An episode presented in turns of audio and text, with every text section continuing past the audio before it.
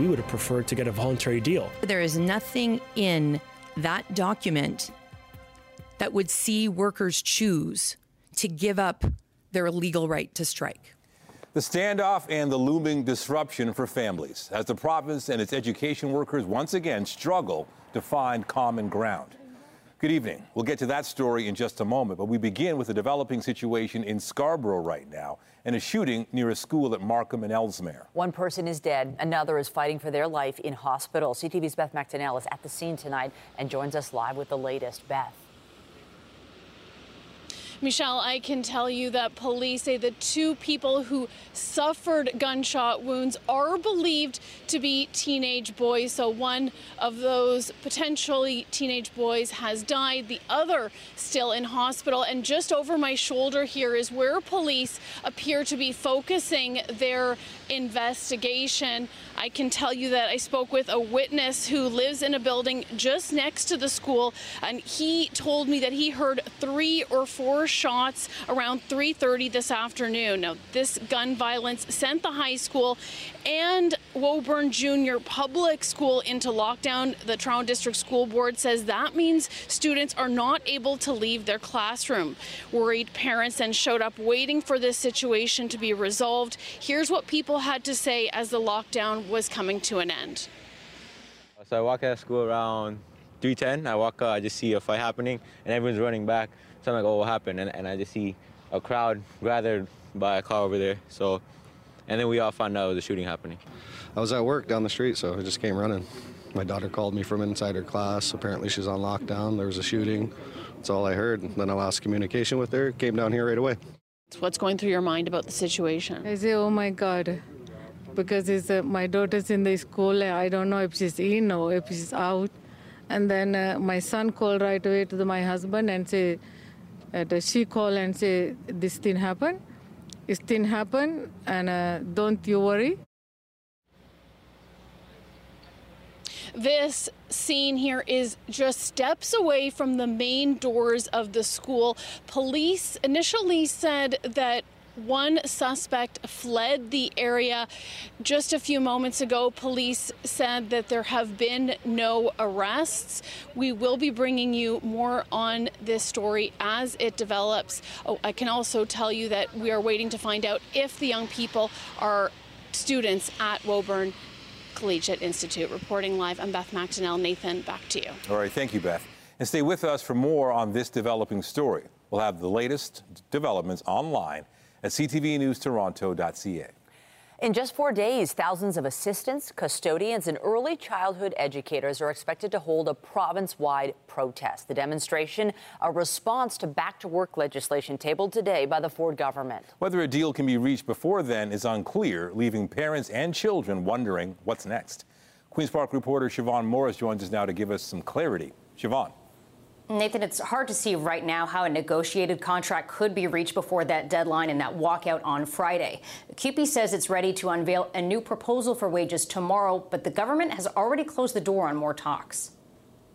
They have employed the nuclear option. With the government working to pass legislation to force a contract on educational support workers and block a strike, CUPE is taking a bold step of its own on Friday. Our members will be engaging in a province wide protest. That means no CUPE education worker will be at work. Some school boards have already said if CUPE members aren't on the job, schools can't open. The government is fast tracking legislation, but CUPE says they'll walk whether it passes this week or not. Honestly, it's just it's that's not fair, and our kids deserve better. And I really hope that over the coming days we could come to some our senses and there will not be a strike that impacts children on Friday. CUPE isn't saying how long a work stoppage might last. Dressed as Rosie the Riveter for a Halloween news conference, Laura Walton acknowledges walking out will cost the union big. There are consequences, and we have shared those with our members. I think there's also consequences for not fighting. At what point as people in Ontario, do we stand up and say, enough is enough? CUPE and the government remain at odds over pay. And I do believe these folks deserve more, which is why we're offering 10 points over four years giving them entitlements and benefits and pensions and sick leave that most people could only dream of. CUPE had been asking for a close to 12% annual increase, citing years of stifled wages. They reason the province is running a surplus and has the cash. Uh, CUPE was preparing a revised ask, but the government won't hear it. There needs to be a clear move by this government not to legislate, but to work with families, to work with students, and to work with education workers. The education minister maintains the government had no choice but to turn to legislation. No responsible government would sit back and hope for the best. They would, they should, and we are taking action to ensure these kids remain in school. Ready to unleash the notwithstanding clause to get around an expected charter challenge. I think it's incredibly chilling. Uh, this isn't the first time we've seen this from this government. That when they don't get their own way, uh, they're prepared to run roughshod over the rights of workers and students. The legislature will convene at 5 a.m. tomorrow to deal with second reading of the Keeping Students in Class Act. Stephen Lecce insists that what the government is doing today is about CUPE, that the government won't use a copy paste approach in negotiating with other teachers' unions. Those teachers' unions have lined up today to express outrage at what the government's doing, imposing a contract. ETFO had a negotiating session today that it backed away from, saying they could not continue in good conscience. Reporting live from Queen's Park, I'm Siobhan Morris. Nathan, back to you. All right, thank you, Siobhan. Regardless of what side parents may be on, no doubt many will be frustrated by today's news. Coming out of a pandemic and long months with children unable to attend school, and now more uncertainty. Our Janice Golding has been speaking with families today and has that side of the story. As parents dropped their children off at Joseph Brant Public School in Scarborough this morning, many were wondering if they'd still be doing the same come Friday. We'll see what happens. We don't know what's going to happen, so that's a little concern. Yesterday, the Canadian Union of Public Employees said its 55,000 education workers would strike Friday if they don't reach a deal with the province. I'm not happy one bit, sorry. Working moms, it's hard. So if the kids don't go to school, we have to think about that because I have two kids. I think it's ridiculous because what parents going to do? Because they, you know, they have to go to work, they can't find babysitter.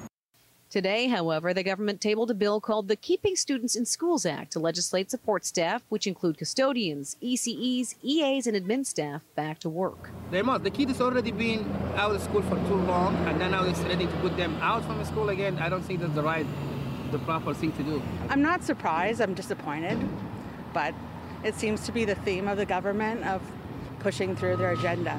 I think that's a great thing. If they can go back to work, that's where they should be. Kids need school. Mixed reaction from parents on the street, but solidarity from four major parent groups in the province who co authored a letter to the Premier and Education Minister to back the workers' demands. A letter already signed by more than 3,000 parents. This isn't fair, and Ford and Minister Lecce are acting like bullies. We're parents and we're workers too, and we support the right to collective bargaining. Meanwhile, CUPE's president says bill or no bill, support staff will walk off the job on Friday to take a stand for public education. And union officials say it remains to be seen if the job action will last longer than a day. No, that's not okay. It'd be tough for us. No, of course we're supporting the workers. We want them to get what's fair for that. I just want my kids in school. It's important. These folks are working for very little, very little money. We're work, living in an inflationary climate. I don't know how people are are putting putting groceries and in front of their families. The cost of job action would be steep. Education workers could be fined $4,000 apiece, while the union could be fined a half million dollars, bringing the daily cost for strike action to more than $220 million. Janice Golding, CTV News. Feeling low about your finances these days? You're not alone. Still ahead, why Canadians are worrying about their bank accounts more than they have in a decade. We'll have that story for you in just a few minutes. A live look at the city on this Halloween night. Going to be busy out there on our streets. And if you and your children are going out trick or treating, then you want to add an umbrella, maybe a raincoat to the costume because it is a soggy one. Lindsay Morrison is here with a look at the current conditions. Lindsay's amidst the candy frenzy, which I'm, I'm sure is already getting underway. Oh, yes, Michelle. And I don't think anyone is bothered by the weather tonight. What do you say, everyone? Should we say Happy Halloween? Happy Halloween! Oh, the trick or treating is well underway. And you know what? I don't even really need this umbrella right now. I just want to show you my costume. So I don't know if you can guess what I am. I am raining cats and dogs.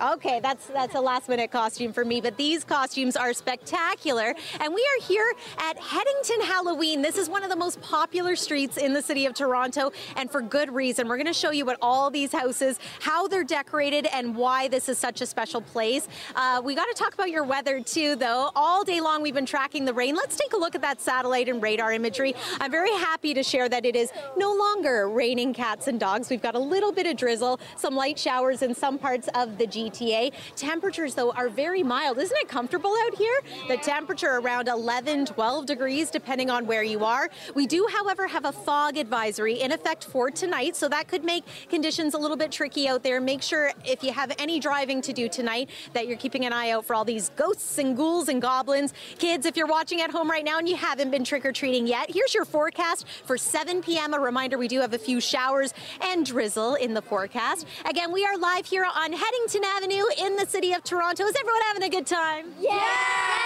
All right, well, I have more good news when it comes to November. Some very warm weather in store. Those details are coming up. For now, Nathan and Michelle, back to you. It's fun because we get to go in the gym and we get to have candy and we get to um, see other people's costumes. We're going to get lots and lots and lots of candy. Oh, yeah. Some Toronto kids giving us the scoop on why today is one of their favorite days of the year. And with apologies to Santa, it is arguable whether any day is more popular with kids than Halloween. Tonight is the big night, and right now we're at peak spooky hour. Our John Musselman's out and about with the trick or treaters and joins us live. John.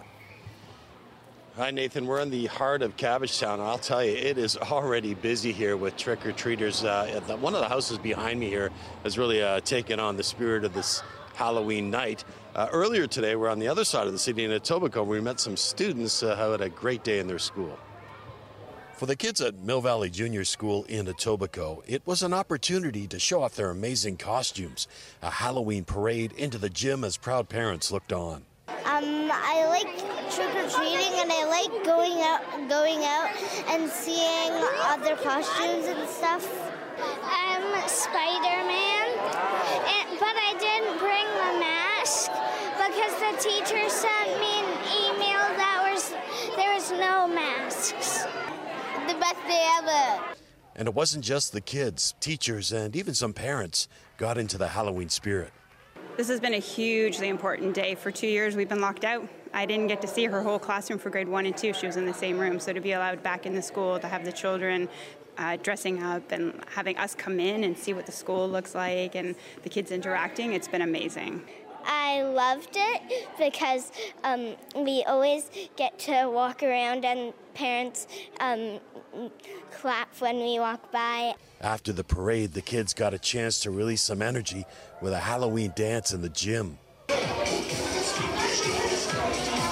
Students were also helping raise funds and donations for items for the Toronto Ukrainian Foundation.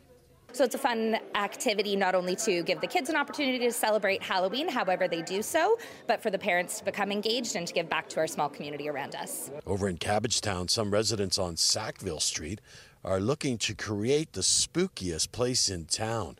David Johnson, a father of three children, says it's about having some fun and bringing the community together after the pandemic.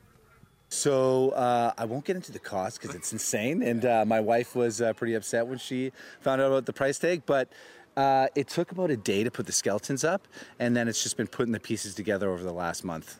And it gives us a break. I think it's nice just to play. And residents on the street near Parliament and Gerrard say it gets pretty busy with trick or treaters. More than 600 kids was typical before the pandemic hit. And there's no doubt that David Johnson's house is a hit. He's getting a lot of trick or treaters already. Some say he may see as many as 800, maybe 1,000 tonight. Reporting live in Cabbagetown, I'm John Musselman. I'll send it back to you. All right, thank you, John. We've got some new information tonight about the struggling condo market in the GTA. Sales of new condos in the last three months declined 79% from a year ago. Real estate analysis firm Urbanation suggests the market has collapsed significantly.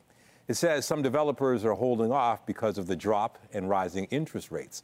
Still, construction began on a record number of condos in the previous quarter, but most were pre sold before inflation began to soar.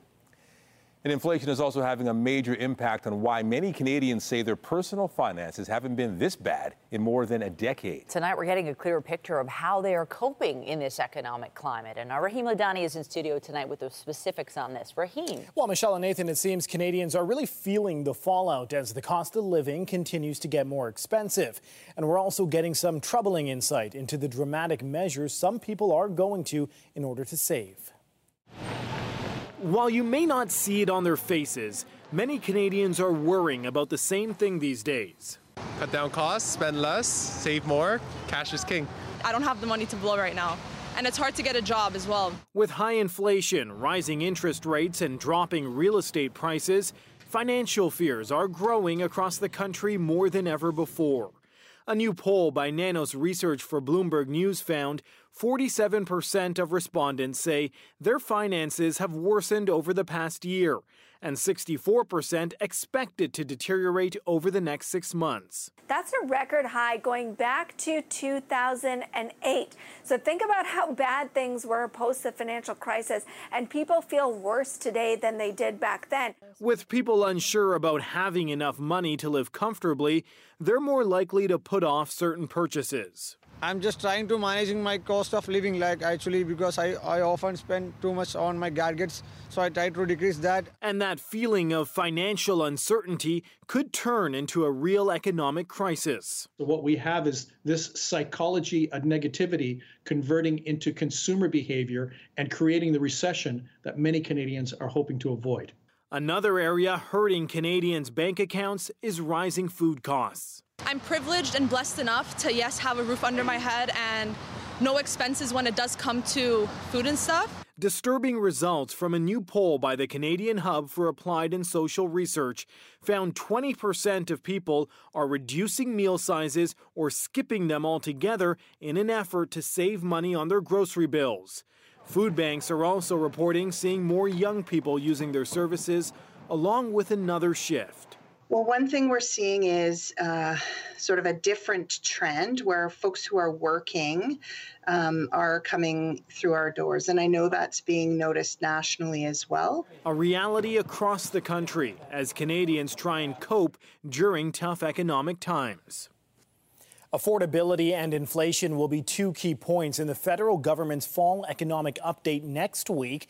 That's when we'll get an inside look at Ottawa's outlook for an economy grappling with a potential recession. Reporting live, Rahim Ladani. Nathan, back to you. All right, thanks, Rahim. Knowing what's in your wallet may be tough these days, especially through the holidays. Still ahead, we'll show you how some GTA businesses are doing their best to help you get ready without breaking the bank. We'll have that for you a little later this hour. Authorities in the Sudbury area say they believe the bodies of three people found in a home Sunday are the victims of a murder suicide. The victims include a 46 year old man and his 43 year old wife and their 17 year old son. Police made the discovery while responding to a call for unknown trouble at the residence near the town of Coniston. Police say they will not be releasing any more details at this time. Emergency departments in Durham region are the latest to fall victim to our struggling healthcare system. Staffing shortages and an increase in patient volume are pushing facilities east of Toronto to the brink, and there is no sign the problem will end anytime soon. Our Austin Delaney is in the region tonight with those details. Austin. Yeah, Lakeridge Health saying tonight it has a serious staffing problem, nursing problem in its ERs. It's asking the Durham community to help out. That is, if you are sick, go see your family doctor, go to a walk in clinic, because if you come here, you're liable to wait for a long time before you see a doctor. One nurse says it is a terrible situation. The emergency department is chronically a dozen nurses short every shift. Paige Murray is here at Emerge with her six day old son. Last night we were here, they said six and a half hours, and I personally did not feel comfortable sitting in a hospital room with a waiting room with a bunch of obviously sick people with my six day old son. And they told me that there was nothing they could do and that I had to sit there, so I went home. I only returned this morning because he had worsened, his condition had worsened, and I got more concerned. But we were sitting here for a good three and a half hours before I was even called up to registration, and another two and a half hours before I was seen by the doctor. The nurse, who does not want to appear on camera, says staff cry every day because of the stress. What we're seeing is unprecedented levels of, of burnout in the in the uh, in the nursing teams. Lakeridge Chief of Staff Dr. Tony Stone says there is an issue with both recruitment and retention of nurses and to some extent doctors. I, would say we're having some success in recruiting, but retaining remains an issue. You know, folks are tired. Um, we're asking those who are there to work more, to work more overtime. Um, you know, and so we're seeing, uh, you know, some nurses choosing to leave uh, the ED to go and work in other destinations in the hospital that's less stressful. In Waterloo and Guelph Wellington, ambulance were stuck in code red over the weekend, tied up offloading at busy hospitals. Well, Mr. Speaker, code red, code black, code zero, it all means the same frightening thing uh, that not a single ambulance is available for the entire region. The waits had the government on the defensive in the legislature today. We've added 11,700 healthcare workers. The College of Nurses of Ontario recently said that they've added 12,800 over 12,800 new nurses before the year ends, the most ever recorded. In Guelph, Wellington, the local union reported a 37 minute wait for a cardiac arrest call over the weekend. And Dr. Stone here at Lakeridge says he expects a rough flu season. Couple that with a surge in respiratory illness and COVID, he doesn't expect things to get better anytime soon. Reporting live, I'm Austin Delaney. Thank you, Austin. And you can bet people in the healthcare sector will be closely watching Queen's Park next, next month. Finance Minister Peter Bethlenfalvy says he will deliver the full economic statement on November 14th. He says it will be a progress update on Ontario's plan to build. Bethlenfalvy announced last month Ontario ended the last fiscal year with more than a $2 billion surplus. The Financial Accountability Office is projecting budget surpluses for the next five years, but has warned the government isn't being transparent about its spending plans. Canada is imposing a fourth round of sanctions on Iran because of its human rights abuses. The country's national police force is now on the sanctions list. Ottawa accuses it of taking part in the suppression and detention of protesters. The Al Mustafa International University is also being sanctioned. The school has branches in several countries. Canada says Tehran is using it to spread ideology abroad and recruit foreign fighters. The regime has been cracking down on weeks of dissent following the death of a young woman in police custody. Russian missiles struck across Ukraine today, hitting energy infrastructure on the 250th day of the war. Hydroelectric dams were among the targets, knocking out power, heat, and water supplies. 13 people were injured in these latest attacks. Residents lined up for water in Kiev, where 80% of the city was left without running water. 18 targets were hit in 10 regions today. Ukraine says the ongoing campaign against civil infrastructure is intended to leave the country cold and dark as winter approaches.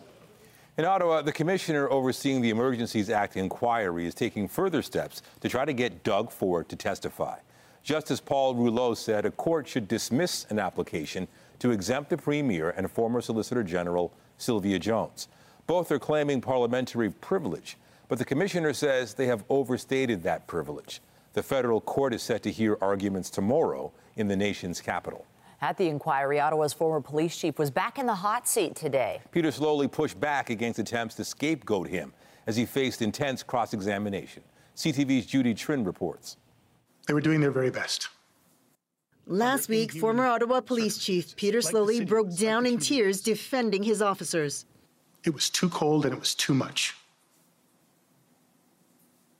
But they did their very best. Today, Sloly went on the attack against what he saw was a concerted campaign to undermine him. He said there were false reports that he wanted to focus on arrests rather than negotiations with protesters. Those whispers started internally and quickly spread to the leaders of the Ontario Provincial Police. Superintendent Abrams was very clear that he got his information third and fourth hand from sources that he never names as part of a rumor mongering mill. Sloly said the misinformation may have begun with his own deputy chief. Trish Ferguson's handwritten notes were parsed at the hearing. She worried about Navigator, a crisis communication company hired by the Ottawa Police Board at a cost of more than $185,000. Documents shown at the inquiry reveal Navigator did a social media scan to examine the reputational risk to the chief. Ferguson worried that Navigator was influencing Sloly's strategy. Her extreme editorial license that she took was extremely problematic for me and reflects on her, not on me. Observers are stunned at the level of organizational dysfunction within the OPS that allowed cracks to widen as the crisis grew. Any situation like that, there's going to be some confusion, some miscommunication. Uh, you know, some people hear things differently than others. That's understandable, but the level of it in this case, including partner agencies, inspectors and superintendents and chief superintendents from the OPP, are all pointing a finger at Chief Sloly. And yeah, the ball got dropped. Tomorrow, this commission will hear from some of the organizers of the Freedom Convoy, some of whom are facing criminal charges of mischief and obstruction of a peace officer. However, whatever testimony they give at this inquiry cannot be used against them in their criminal proceedings. Judy Trinh, CTV News, Ottawa. The man accused of attacking the husband of Nancy Pelosi is now facing two federal charges. David DePape told police he wanted to break the kneecaps of the U.S. House Speaker. The 42 year old was charged today with federal counts of assault and attempted kidnapping. He's expected to be arraigned on state charges tomorrow. Investigators say DePape broke into the Pelosi's San Francisco home early Friday morning looking for the Speaker. He's alleged to have hit Paul Pelosi in the head with a hammer. The 82 year old is recovering in hospital after undergoing surgery for a skull fracture. DePape grew up in Powell River, BC. It was Brazil's closest political race in more than three decades. A leftist former president has been returned to power.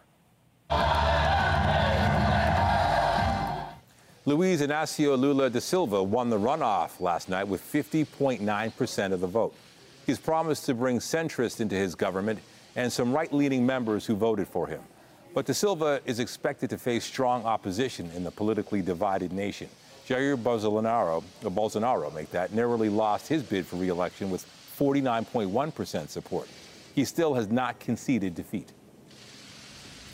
Halloween isn't even over yet, and Santa swag already filling store shelves. Some experts suggest this year there will be a lot of discounts attached. We'll have that story for you coming up in just a bit. So one of the cool things about Headington Halloween here are these posters that are on display outside many of the houses. This is John's, that's Indiana Jones, of course, and we're trick or treating. Look at this. Thanks, John. I, I guess I should say trick or treat. and if you're hoping to do a little trick or treating, here's a look at the forecast into the night tonight. Conditions are panning out to be pretty nice overall. Plan on potential for a few showers or a little bit of drizzle, but overall things are looking pretty good, especially compared to earlier today. We are celebrating Halloween here on Headington Avenue. You want to say Happy Halloween? Happy Halloween! We'll have your weather forecast right after this break.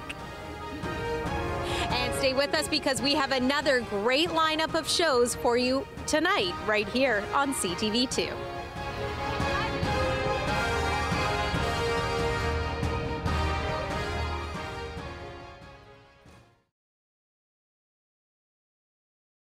Very high. I love this day. If it's not raining, I'm going to go around my neighborhood and go to my friend's house um, because she always has really good blow ups. Excited school kids likely hard to keep in their seats today, and they are out and about right now en masse, filling their bags at houses like these with frights and candy, of course. And our Lindsay Morrison is right in the midst of all of it uh, on Headington Avenue. The costumes, they need to be modified today, but the kids never care. No, this is the most important part getting as much candy as possible. Oh, yes, and the race is on. I mean, there's only a couple more hours to go trick or treating, right, Nathan? I think these kids are doing a pretty good job here on Headington Avenue. I've been chatting with Barb Gordon. You're sort of the creator of Halloween on Headington Avenue. How many, you told me how many pieces of candy you had ready for tonight. Oh, I have a thousand, but I'm going to run out. Okay, so, sure. so there you go, Nathan. That gives you an idea of how many kids are out here and how much candy there is to be had.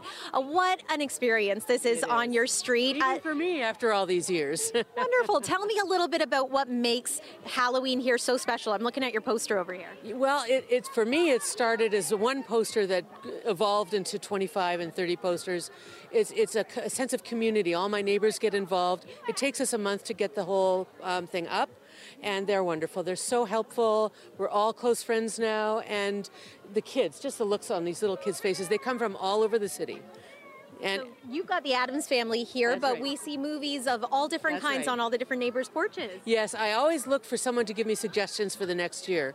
So far, a lot of the younger kids are giving me suggestions. I have no idea what they're talking about, so I'll have to figure that out. All right. Well, but you have a year to figure it out for next year, but this is pretty fantastic for it this year. And the great news is you do this all for such a great cause because this is sort of snowballed, to use a weather term, uh, into something great. Yeah, we hope it won't snowball.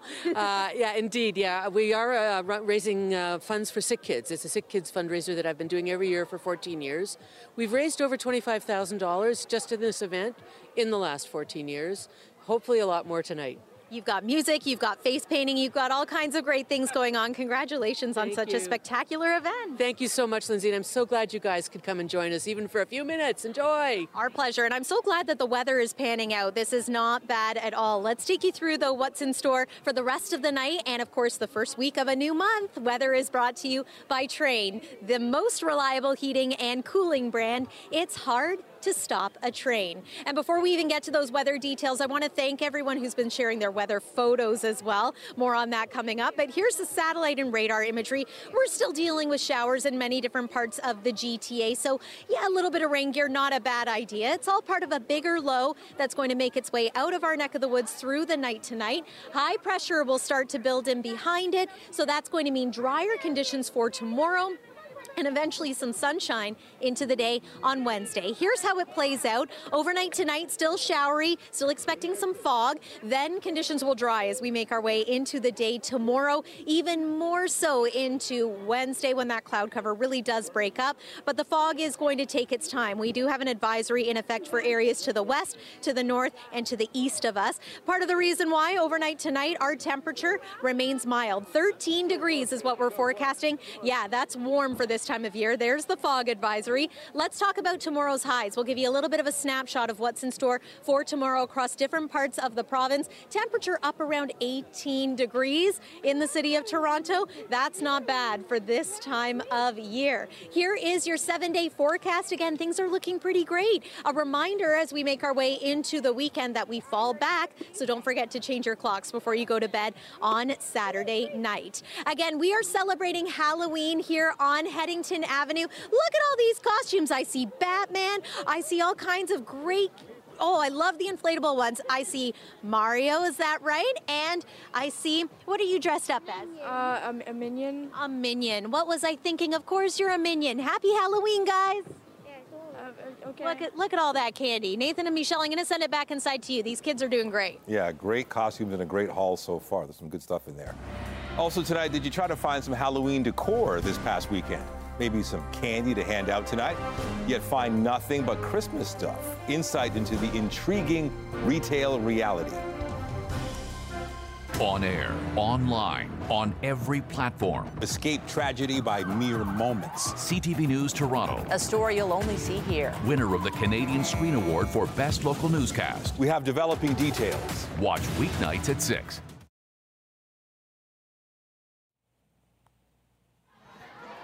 And here's another live look of this spooky display in North Toronto. The annual Haddington Halloween display, treating children for decades with its Halloween tricks and goodwill for Sick Kids Hospital, raising about $25,000 so far. At the White House, the U.S. President and First Lady Joe Biden hosted some trick or treaters today. The couple handed out Halloween treats to children of local firefighters, nurses, police officers, and National Guard members. This was their first time because the Bidens were in Europe for Halloween last year. Halloween is still in full swing, but that's not stopping some stores from getting ready for the next big season on the calendar. Christmas merchandise has flooded some store shelves across the GTA. CTV's Mike Walker explains what might be behind the very early sightings. At many retailers, the shelves are already fully stocked with holiday decorations. I'm not very much of a Halloween shopper. For me, it's awesome. Arts and crafts giant Michael's already pushing discounted prices. Most decorations buy one, get one free, a tactic some shoppers find appealing. Makes me want to buy more. A lot of people can't afford like things on Christmas, and it makes it easier for them. It's a limited time bargain compared to competitors like Walmart and Canadian Tire. The company says it's offering customers value. It's a pretty uh, a bold statement, and uh, my hypothesis could be that they may find themselves with a little bit of inventory they're trying to burn off. This retail analyst says all retailers will have to get aggressive with holiday promotions and start earlier amid rising interest rates and inflation still hovering above 6%. Unknown, you know, in terms of potential recession, which could lead to job loss. So this is going to be about cherry picking for deals. A recent outlook on holiday spending found Canadians intend on spending less this season, just over $1,500 per household. That's down 17%. Spending less on, on a lot of things due to just inflation in, in general. Basically, smaller gifts. It's making me a smarter shopper and um, just cutting back a little bit. According to a Retail Council of Canada survey, 6 in 10 consumers are searching for deals, and some have already started just to save money, I guess, and time. Cost of everything is going up, and um, pay maybe not so much. With the intentions of finishing around Black Friday. I think that we're going to see deeper discounts, particularly versus last year. They have to get aggressive with promotions, or the merchandise just won't move. Analysts say Black Friday will be the pinnacle, depending on whether Canadians cut back spending and how aggressive retailers are. There could be a surplus of merchandise carrying over well into the new year. Mike Walker, CTV News. Electronic Arts is going to develop new games that revolve around characters from the Marvel Universe. I build neat stuff. I got a great girl. EA will launch an Iron Man game and at least two other action adventure titles under a deal announced by the video game publisher today. The deal gives EA access to one of the most valuable companies in entertainment. Julia Roberts has revealed a little known fact about her life. The hospital bill for the Hollywood star's birth was paid for by Martin Luther King Jr. and Coretta Scott King. Roberts' parents had a theater school in Atlanta, and one day Coretta Scott King called and asked if her kids could be part of the school. A friendship began, and the Kings ended up taking care of the hospital expenses when Roberts' parents couldn't pay the bill. Stars Tonight is brought to you by Lastman's Bad Boy. Who's better? Nobody. Finding a family doctor tomorrow on CP24 Breakfast. Get practical tips as physicians offer solutions to ease the search. CP24 Breakfast, where Toronto gets its everything every morning.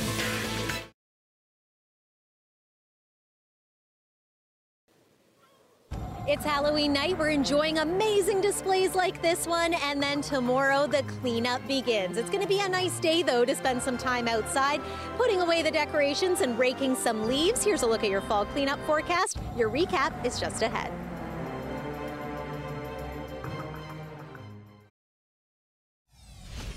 What the government did today is outrageous. It is a monstrous overreach. They have employed the nuclear option here. Updating our top stories, CUPE, which represents 55,000 education workers in Ontario, is vowing to hold a province-wide day of protest on Friday after the Ford government tabled leg legislation to block them from striking.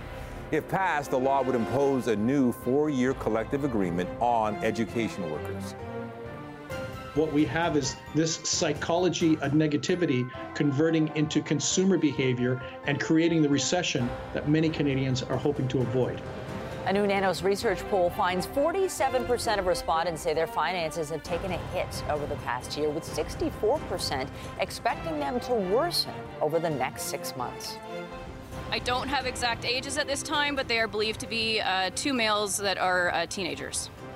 One person is dead and another has been seriously injured following a shooting outside Scarborough's Woburn Collegiate Institute. Police say a suspect was leaving the scene. And let's check in with our Beth Macton now with more on the shooting. Beth.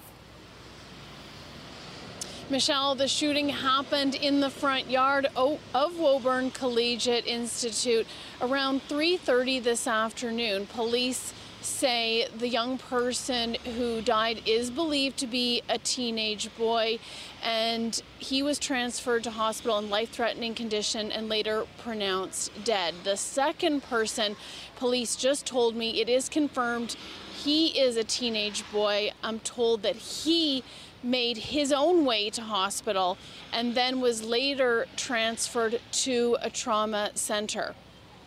around 3:30 one man who lives in the building just behind the school here. He told me he heard three or four shots and this gun violence put the school into lockdown immediately police say. They say officers went into the school and went through the classrooms to make sure no one else was injured. I can tell you that it appears there was some kind of search for that suspect. We know there was at least one dog here uh, earlier on, and we know that police said a suspect fled. We've been told tonight that there are no arrests. This whole situation very concerning to families as they learned what was going on, many coming down to the school here, looking at the school, waiting for word that this lockdown was ending or that everything was okay. There was a lot of confusion about where the shooting actually took place. Some parents not sure if the shooting itself took place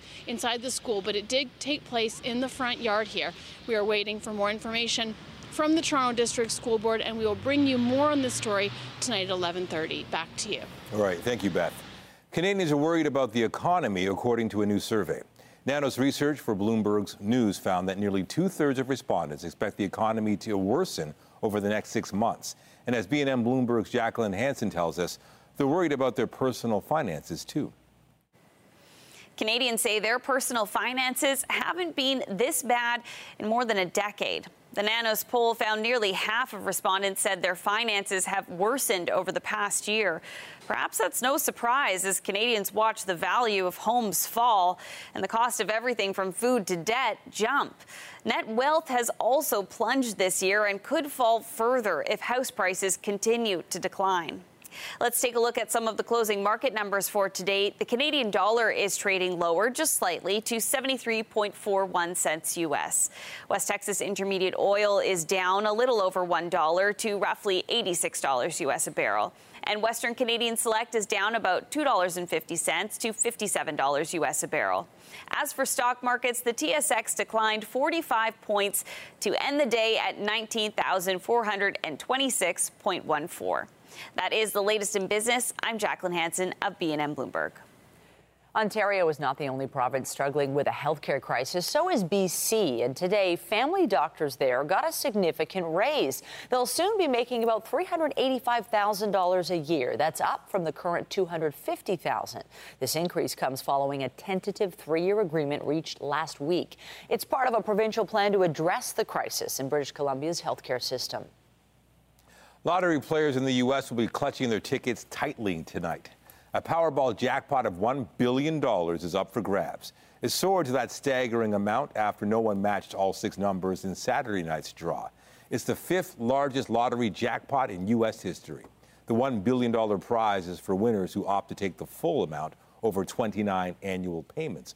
But most opt for a lower cash payment, which would be an estimated 497 million tonight. Just ahead, a peek inside a Toronto family's real estate find, a mansion they got for a steal because it used to be a funeral home. Coming up, what they've experienced since moving in. Tonight, calculating the economic angst in Canada. It really is just one fire at a time, one day at a time. Gripped by the gloom of a softening real estate market and soaring prices for just about everything else. Later on CTV National News.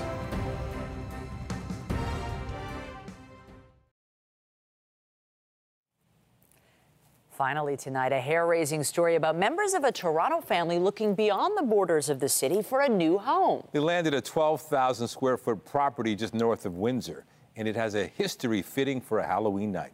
Here's Allison Hurst to explain. Heather Bloomberg loves her new home to death. The energy in the house is incredible, so we love that. They traded in this single family Roncesvalles home on a quiet tree lined street for a 38 room mansion in Dresden, Ontario, with a peculiar past. It's a beautiful 1880s Victorian mansion, Second Empire uh, architecture, and it just happens to have been a funeral home for over 100 years. Given that history, the family has made some odd discoveries. We found a body box. That was probably the biggest thing um, both physically uh, and scary that we found. And there have been some eerie experiences. We have a man that wanders around the house. We have a lady that shouts hello any time of the day or night. Like slamming doors, people sitting on my beds.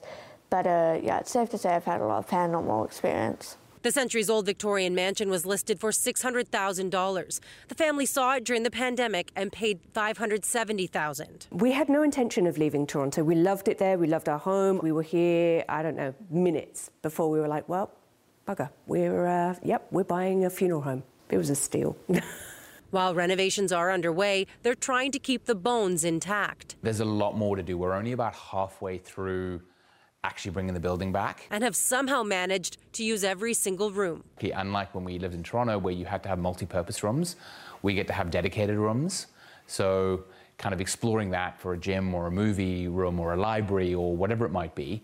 For Halloween, the family is dressed as bat attack victims, a nod to their pest problem with a touch of holiday horror. Our theme is that they all escaped, and in the middle of the night, they attacked us and got us all bloody and bruised in our pajamas. Because no haunted house is complete without a bit of gore. Happy Halloween. Allison Hurst, CTV News. Hmm. So they know the house is haunted, but they're staying. They're so nonchalant about it. Oh, there's just some ghosts on my bed. Wow. Let's head to another spooky locale. How's the trick or treating going, Lindsay? The trick or treating is going great, Michelle and Nathan. I'm making so many new friends. I've got lots of unicorns and mermaids over in this group. Does everyone want to say happy Halloween? Happy Halloween! Look how great they look. This is uh, such a great turnout here on Haddington Avenue, and the weather is cooperating, isn't it? Let's take one more look at the satellite and radar, show you what's in store. If you're just about to head out trick or treating, a reminder that we've had a few rain showers, we've got some drizzle, and we have a little bit of fog out there. That's expected to continue through the overnight hours tonight and into the day tomorrow. Here we have one more look at the seven day forecast. You know, tomorrow is the first day of November, and it is going to be really mild. We're talking temperatures in the upper teens, pretty dry after tonight, and the weekend is looking good too. We're having so much fun. It's been a wonderful night. We'll send it back inside to Michelle and Nathan. Does everyone want to say happy Halloween? Happy Halloween! Happy Halloween. Have a great night. Back to you guys. We love the costumes. now go get some candy. All right, that's it for us. Be sure to join Omar Sachedina tonight at 11 for CTV National News, followed by Pauline Chan with our next local newscast at 11:30. In the meantime, our coverage continues anytime on CP24 and online at ctvnewstoronto.ca. For Lindsay Morrison and all of us here at CTV News, thank you for watching and have a spooky night. Happy Halloween.